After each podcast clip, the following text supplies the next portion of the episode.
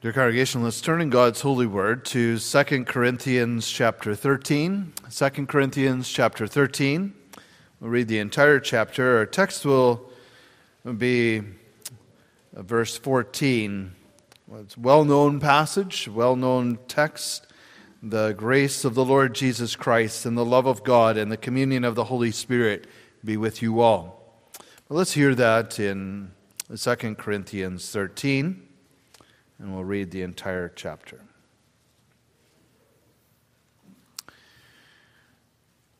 This will be the third time I am coming to you. By the mouth of two or three witnesses, every word shall be established. I have told you before and foretell as if I were present the second time, and now being absent, I write to those who have sinned before, and to all the rest, that if I come again, I will not spare since you seek a proof of Christ speaking in me, who is not weak toward you, but mighty in you. For though he was crucified in weakness, yet he lives by the power of God. For we also are weak in him, but we shall live with him by the power of God toward you. Examine yourselves as to whether you are in the faith. Test yourselves. Do you not know yourselves that Jesus Christ is in you? Unless indeed you are disqualified. Yet I trust that you will know that we are not disqualified. Now I pray to God that you do no evil, not that we should appear approved, but that you should do what is honorable, though we may seem disqualified.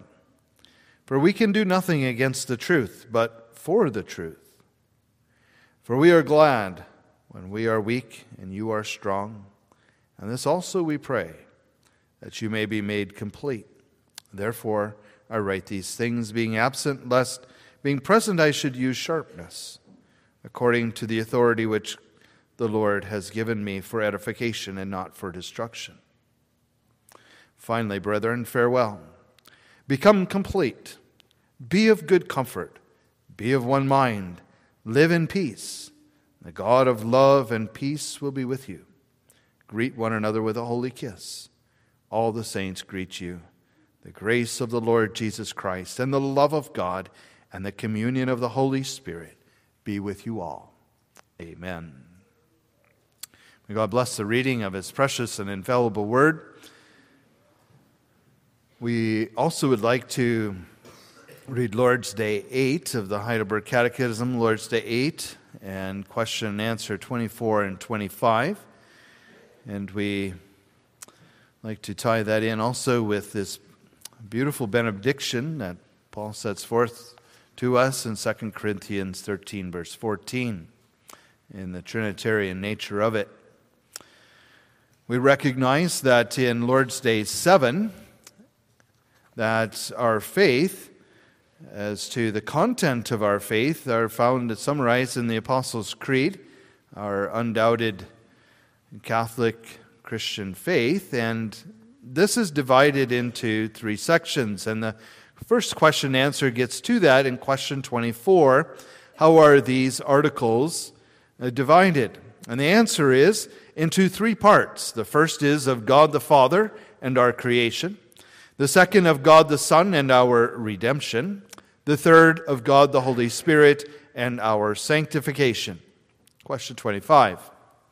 Since there is but one only divine essence, why do you speak of Father, Son, and Holy Spirit? Answer Because God has so revealed himself in his word that these three distinct persons are the one only true and eternal God. As far our confession from Lord's Day 8 guarding the triune God.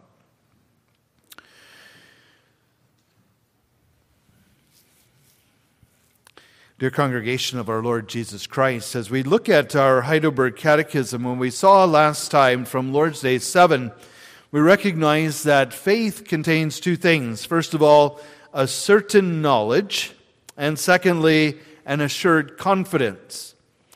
And so there must be a knowledge in the fact that there is a God, but also a knowledge of who our God is and how he reveals himself to us in his word. And of course, we must then submit to that knowledge that we receive from the word of God as to who God is. But it also gives us an assured confidence when we understand who our God is as the one God who is three in persons, the triune God. That He is indeed God, my Father, and He has sent His Son as my Redeemer and dwells in me by His Holy Spirit, who is my sanctification, sanctifier. And really, the benedictions and the baptisms, as we'll see in the New Testament all include, many include, the triune God. And it gives us a certain assured confidence of who God is. We recognize this as Paul comes to the end of his epistle in 2 Corinthians chapter 13, and he's commending them uh, unto the Lord in, throughout this chapter. And then as he gives a farewell, he calls them to be of good comfort, to be of one mind, to live at peace and the God of love and peace will be with you. He's encouraging them in the triune God, especially as he leaves them with this benediction and the grace of the Lord Jesus Christ and the love of God and the communion of the Holy Spirit be with you all. This past week, I've, I was sent from a, kind of a ministerial group that I'm a part of. It's, well, it's through our federations, the churches, the FRC, and HRC, and one of the ministers sent out a, an, a quote, and sometimes we do that from time to time, and uh, if we find a quote that's really encouraging, and he sent a quote based on the benedictions, especially in the New Testament from Ralph Davis. And he said, Jacob wrestled with God all night, saying as he clung to God, I will not let you go unless you bless me. But when God comes to us at the end of an epistle or at the end of a service, he says, he says to his people, I will not let you go until I bless you. And he does so as the triune God, Father, Son, and Holy Spirit. And so the biblical truth of the Trinity, even though we can't fully comprehend it in our own minds, we can know it by faith and we can be encouraged by it by faith. And so it's a challenge of faith, isn't it? For our children, we can identify with this in some degree from this illustration. There was a little girl who was planting corn with her dad in the garden, and they made several rows of sweet corn. And as they finished the last row, were covering up the last kernels of seed that were planted, she finished, and he asked his daughter, do you believe that these corn seed kernels will actually grow into corn plants? And she said, Of course. Of course, Dad. Well, he says to me, Explain to me how these little kernels that you buried in the ground are going to become full grown corn plants. And she says to her dad, Well, I don't know. I can't explain it. Her dad says, that, That's ridiculous. You should be able to explain it if you can see it. Well, I can't explain it, she says. But I know I'm right. It happened last year, and you just wait and see. Those corn plants will be here. Her father then laughed at her and says, You're right. But when something even far greater, far surpassing of natural occurrences before us, Something we can't actually even see, or someone we can't even see, namely God who is Spirit. To explain who He is as a triune God requires faith. We believe, we have faith in who God is, even if we cannot fully understand who He is. And that's what we come to in the Trinity. As Thomas Watson wrote, the Trinity is a purely an object of faith. It's really the plumb line of our reason is too short to fathom this mystery of the triune God. But he says, where reason cannot wade, faith can swim. There are some truths in religion that, yes, they can be demonstrated by reason, such as maybe even the reality, the existence of God to some degree. But the trinity of persons, the unity of essence in the is, is really holy, supernatural, he says. It must believed, be believed by faith, and it must be confessed by faith. And so I'd like to look at this confessing the triune God by faith. And we're going to see we need to do so in two ways. First of all, with a certain scriptural knowledge of our triune God, and secondly, with an assured confidence in our triune God. Confessing the triune God by faith with a certain scriptural knowledge of our triune God. Well, if we have to look in Scripture for the word Trinity, we might be looking for a long time, from Genesis to Revelation. And you won't find it. The word Trinity is a word that we use as theologians and as we understand the scriptures to mean triunity. In other words, three in unity. And uh, just because the word Trinity is not found in the scriptures does not mean it's not a truth that is contained in the scriptures. As a matter of fact, if we open our Bibles to Genesis chapter 1, the very first words we read are in, is in the beginning God. It doesn't say in the beginning there was a lots of gods, plural, fighting against each other, vying for power and influence. No, in the beginning, God. Simple, singular God. In Deuteronomy 6, verse 4, we find these words Hear, O Israel, the Lord our God is one Lord. It's not many gods, it's one Lord. And yet, we also find that even Genesis 1 already, he's showing himself that he is three in person, or that he is at least multiple persons in this one essence. And we confess that the doctrine of the Trinity is not necessarily something we just formulated or made up and formulated into this phrase of one essence in three persons, but rather it is the very truth of Scripture. Ready in Genesis 1, verse 26, it shows us that God is also plural. Notice verse 26. And God said, Let us make man in our image well, those are plural pronouns. Let us make man in our image. And yet, at the same breath, he's saying, and God created him in his own image. He doesn't say he created him in multiple images because God is multiple images or multiple likenesses, but singular in likeness, singular in image. And God says that he created he him. Singular. And so God is introducing himself as one and yet plural, us at the same time. And if we look into the New Testament where it clearly reveals the Trinity and in, very, in the very passage that we read together, and especially in the benediction, the grace of the Lord Jesus Christ the love of God pertaining to the love of the Father and the communion of the Holy Spirit be with you all. Very clearly highlighting the Trinity. But you could even go back farther. You could go back to Luke chapter 1, even before the Lord Jesus Christ was conceived, when the angel Gabriel comes to Mary and says, as the angel says to her, The Holy Spirit will come upon you, namely the Holy Spirit, and the power of the highest, the first person of the Trinity, the Father, will overshadow you, and therefore also the Holy One who is to be born is to be called the Son of God, the second person of the Trinity.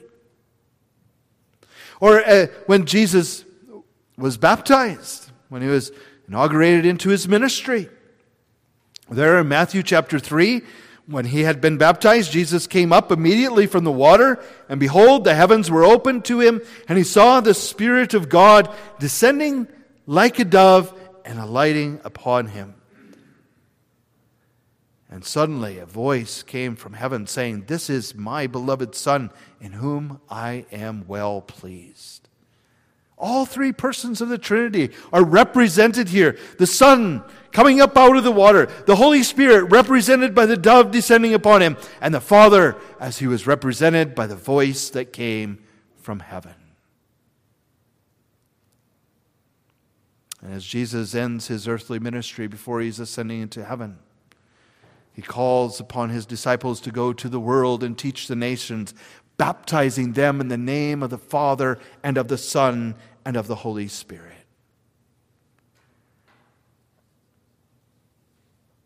The same Spirit who Jesus has promised will be given unto them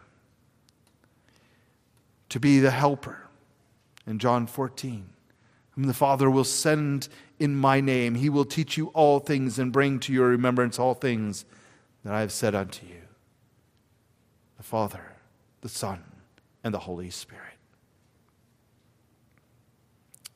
It's a scriptural testimony. And we know from Scripture that this is not simply the words of men, but this is God's breathed word. 2 Peter 1. We have a more confirmed word, a prophetic word that's confirmed a light that shines in a dark place as the day dawns. Where else would we go to know God, to understand who He is? We go to His Word, the revelation of who He is. And by faith we believe it, even when we can't comprehend who our God is. And so it's God's own testimony. And notice in our catechism in Lord's Day 7 already and under true saving faith, uh, that assured confidence, even that certain knowledge, is worked by the gospel into our heart. And that's what God is doing, much like He, he did with Peter. Matthew 16, when Jesus came into the region of Caesarea, Caesarea Philippi, he said, asked his disciples, Who do men say that I am? And so they said to him, Some say John the Baptist, others say Elijah, others Jeremiah or one of the prophets. He said, No, who do you say that I am? Simon Peter answered and said, You are the Christ, the Son of the living God. And Jesus says to him, Blessed are you, Simon Barjona, for flesh and blood has not revealed it to you, but my Father who is in heaven. He has revealed it to you. It's God's own testimony. It's through the operation of His Holy Spirit. He confirms who He is. God Himself gives validity to the truth of the Trinity. The three persons in one essence. And yet we recognize that the Father and the Son are distinct in their very personal properties. Even as Jesus says in John 5, verse 26, For the Father, He has life in Himself, and so He has granted the Son to have life in Himself. He exists of Himself. And the Son, He is eternally begotten of the Father. As we find in John 1, verse 18, no one has seen God at any time, the only begotten Son in the bosom of the Father. He has declared him. And the Holy Spirit is, is the one who proceeds from the Father and the Son. As we find not only in John 14, which we quoted already, but John 15, when the Helper comes, I will send to you from the Father the Spirit of truth, who proceeds from the Father. He will testify of me. They are distinct, and yet one.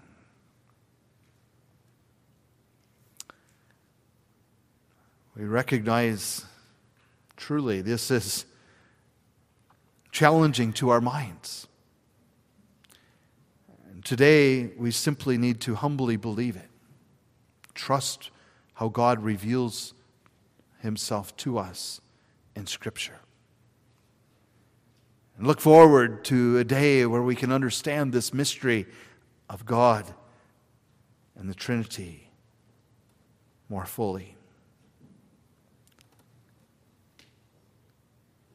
And that's why I don't even really want to go down other roads of trying to practically understand the Trinity. And some people use many illustrations, but let's just simply receive it and believe it.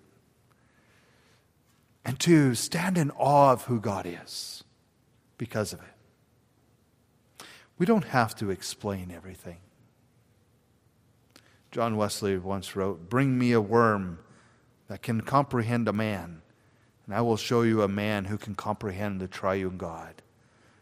It's okay to be able to trust in God and to receive practically what we can't explain theoretically. And thank Him for who He is the Blessed Trinity and how that gives us great assured confidence in our triune God. That's what we want to look at secondly. Is confessing the triune God by faith, we do so with an assured confidence in our triune God. Remember, uh, again, the quote that I set before you from Ralph Davis. Jacob wrestled with God all night, saying as he clung to God, I will not let you go unless you bless me. And God, at the end of a service, says to his people, I will not let you go until I bless you as a triune God, Father, Son, and Holy Spirit. And isn't that what God is doing in, in two senses, especially in the New Testament? In baptism, He's saying to us and to our children, He will not let us go. He's placing His name on us. He's separating himself to a, separating us to himself as he places his name, Father, Son, and Holy Spirit upon us. We're baptized into his name. And he leaves us go at the end of a service in his name. He greets us many times in, in worship in his name, his triune name, giving us assured confidence of who our God is. Well, how does this oneness of God and yet threeness of God give us an assured confidence? First of all, the oneness of God gives us a great assurance and confidence toward God because ultimately we wouldn't want more than one God, would we? Could you imagine trying to keep two gods happy? To give service and worship to two gods? Be impossible we know that there is one God, one God whom the church of the Lord Jesus Christ worships. One God who is revealed to us in scriptures, who is confirmed to us in the scriptures. One God who is all powerful. We don't have many gods vying for power and authority. We have one God who reigns over all things, who governs all things by his power. We have one God who is all powerful, who is all knowing, who is everywhere present, who is infinite in all of his attributes. Could you imagine if there was more than one God who was infinite in space? In other words, immense. It would be impossible. There wouldn't be room for more than one God. and the very definition of who our God is and how he reveals himself in Scripture. There's one God, and yet three in person. This one God has one will, and that will governs every, each of the three persons of the Trinity. In all of their work, in each of their personal work. They are governed by the one will of God. Now, each person's work in the Trinity is not necessarily exclusive to one another, but there is a primary work to each of the divine persons of the Trinity. It gives us great encouragement in way of salvation. I remember learning this when I was a child. And we can remember it by three words that rhyme thought, bought, and wrought.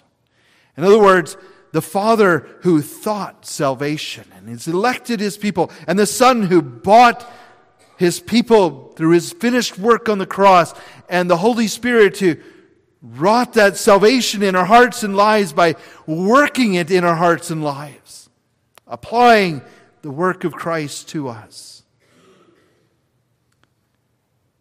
Those are the primary works of each of the divine persons of the Trinity. And what a comfort it is to know that, as our catechism breaks it up, that God the Father is our creator, He's our sustainer, He's our provider. And He will give us everything that is needful in this life and even the life to come. As we'll find in Lord's Day 9 and 10, that nothing happens by chance, but it all comes from His fatherly hand. He cares for us, and He's, he's going to save every one of His people, and not one of them will be taken from His hand. It's also a comfort to know that God the Son is our Redeemer, at His atoning work on the cross for sinners like you and I has been received by the Father, and He gives eternal life to all who put their trust in Him. What a great comfort to know that the Holy Spirit is our sanctifier as He, as he takes all of the benefits of Christ and applies them to me personally and sanctifies me so that I learn more and more to put sin to death and to live according to the will of God,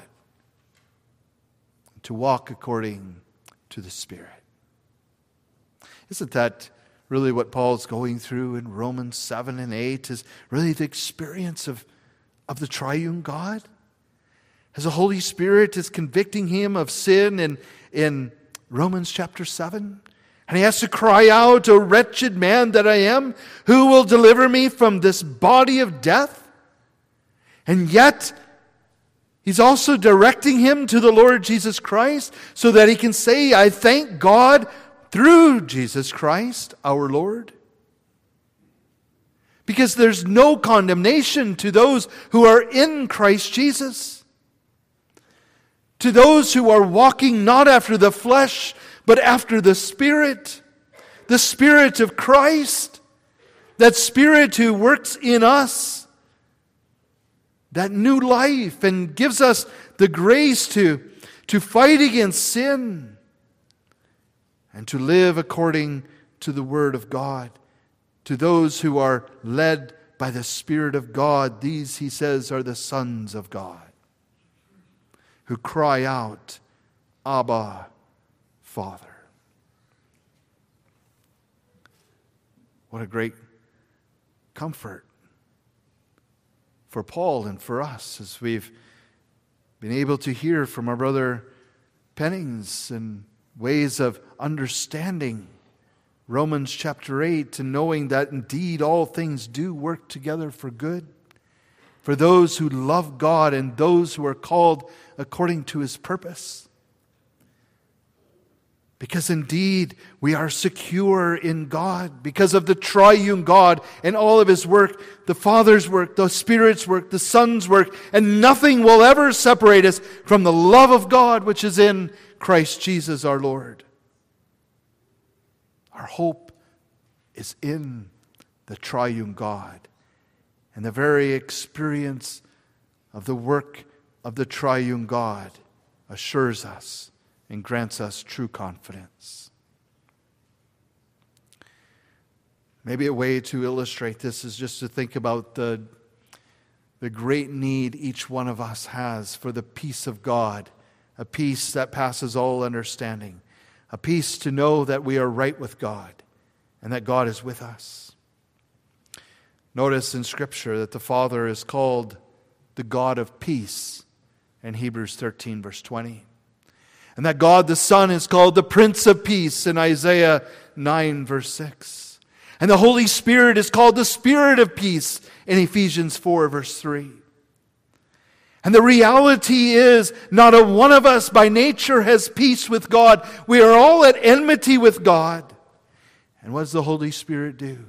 He shows us and reveals us to us that we are sinners, convicting us of sin, showing us the very cause of that enmity between us and God.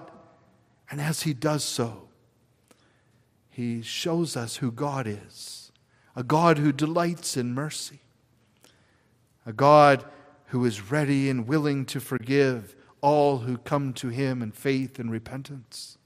He points us to the way of escape. He points us to the Lord Jesus Christ.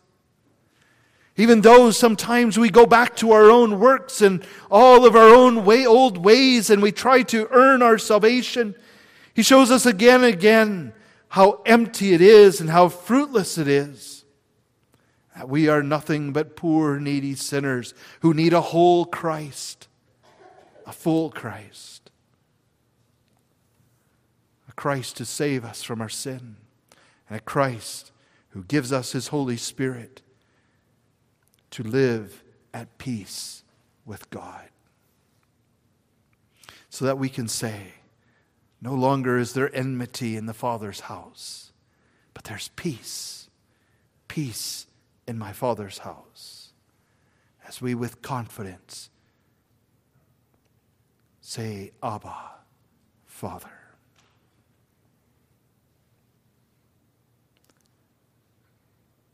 To experience such peace, we need the triune God.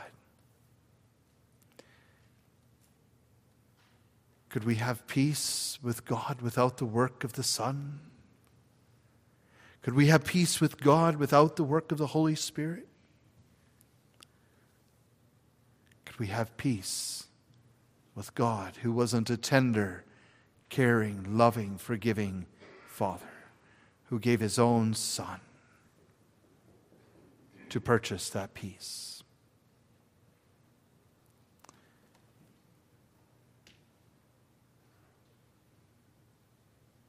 we can then experience the love of God. Could we experience the love of a God who was not three in person?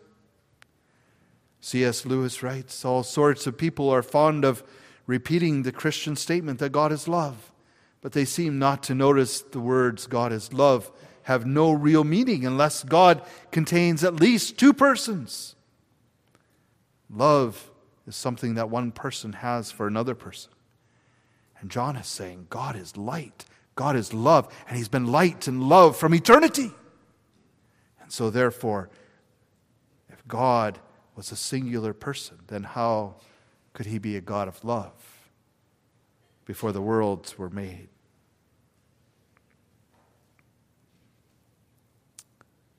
And isn't that exactly what we experience in salvation? That God indeed is love. That the Father has so loved His Son and even from eternity past, his son has loved his people. I can't comprehend that either. There in eternity past, he already has given his people to his son because of his son's love for his people and, his, and the father's love for his son and the father's love for his people and the son's love for his father and the Holy Spirit's love for all. He says, I will effect this work in my in, in your people's lives.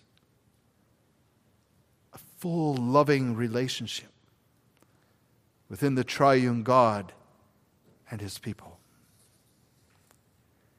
And see, when the Holy Spirit is working in our lives, and the saving work of the Lord Jesus Christ is, is, is becoming evident as we're brought back to the Father through the work of the Holy Spirit and by the blood of the Lord Jesus Christ, then we can know the love of God and be reconciled with a Father who loves his children with absolutely no bounds. He has so loved his children that he's given his only begotten Son to death, to suffering. Well, to experience such love ought to motivate us, as Paul says here in to Second Corinthians. Finally, brethren, farewell. Be complete, be of good comfort, be of one mind, live in peace, and the God of love and peace will be with you. Because our God is a God of love, and He gives them the Trinitarian blessing.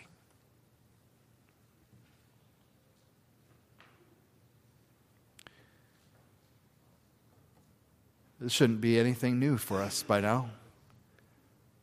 Most of us have Lord's Day 1 memorized. What is your only comfort in life and in death? Can you repeat it? That in body and soul, in life and in death, I'm not my own, but I belong unto my faithful Savior, Jesus Christ. I'm not asking you if you have it memorized in your mind. Do you know with assured confidence this triune God? And are you in the Lord Jesus Christ?